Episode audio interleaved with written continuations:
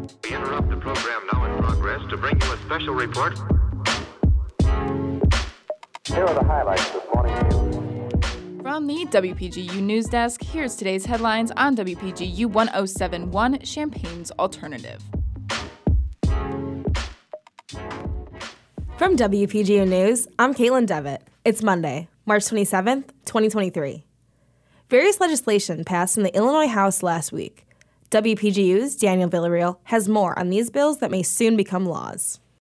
The Pregnancy Expenses Act passed 65 to 40, which can require both parents to pay 50% of pregnancy expenses, such as insurance premiums, delivery, or abortions. The bill is sponsored by Representative Margaret Croke of Chicago. We all know that the cost of raising a child tends to fall disproportionately on a woman. We are talking about, in some instances, thousands and thousands of dollars, even when you have insurance.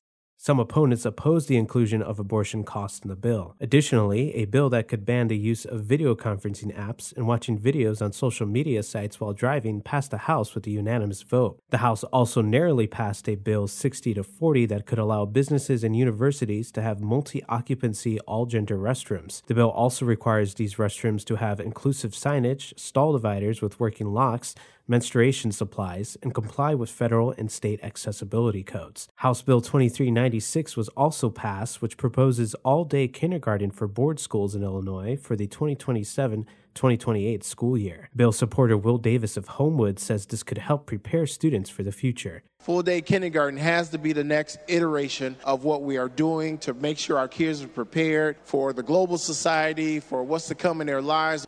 Other bills that were passed could repay SNAP recipients if their benefits were stolen, prohibiting utility shutoffs if temperatures exceed 90 degrees, and preventing retailers from displaying alcopops like Smirnoff Ice or Mike's Hard Lemonade near juice or other soft drinks to keep them away from children. These bills will move to the Senate for further consideration. For WPGU News, I'm Daniel Villarreal. Last Thursday, campus chief of police Alice Cary sent out a safety notice to University of Illinois students about a series of apartment break-ins. The message said that in recent months, police have been notified of multiple incidents of apartment break-ins. In all of the incidents, the door was left unlocked, and in some cases, the intruder was there at the same time as the resident. The most recent incident occurred last Tuesday night at 308 Green Street. In February, there were a similar series of incidents that occurred at 309 Green Street. Police recommend keeping doors and windows locked, not allowing people without keys into apartment buildings, and reporting suspicious activity. The Illinois Department of Public Health announced that 12 counties in Illinois are at an elevated COVID 19 community level, with information from the Centers for Disease Control and Prevention. All these counties are at medium level. While Champaign County is at a low level, nearby Vermilion and Edgar counties are among those with elevated levels. Residents can find nearby locations to get tested for COVID 19 for free or at a low cost by using the IDPH's website. Contributing reporting for this newscast was provided by Daniel Villarreal, Elissa Eaton, and Laszlo Richard Toth. Our science and technology editor is Husnu Saini. Our political editor is Avery Bowen. Our regional editor is Josie Almeida. Our sports editor is Tara Mobesher. And our arts and entertainment editor is Mac Dudley.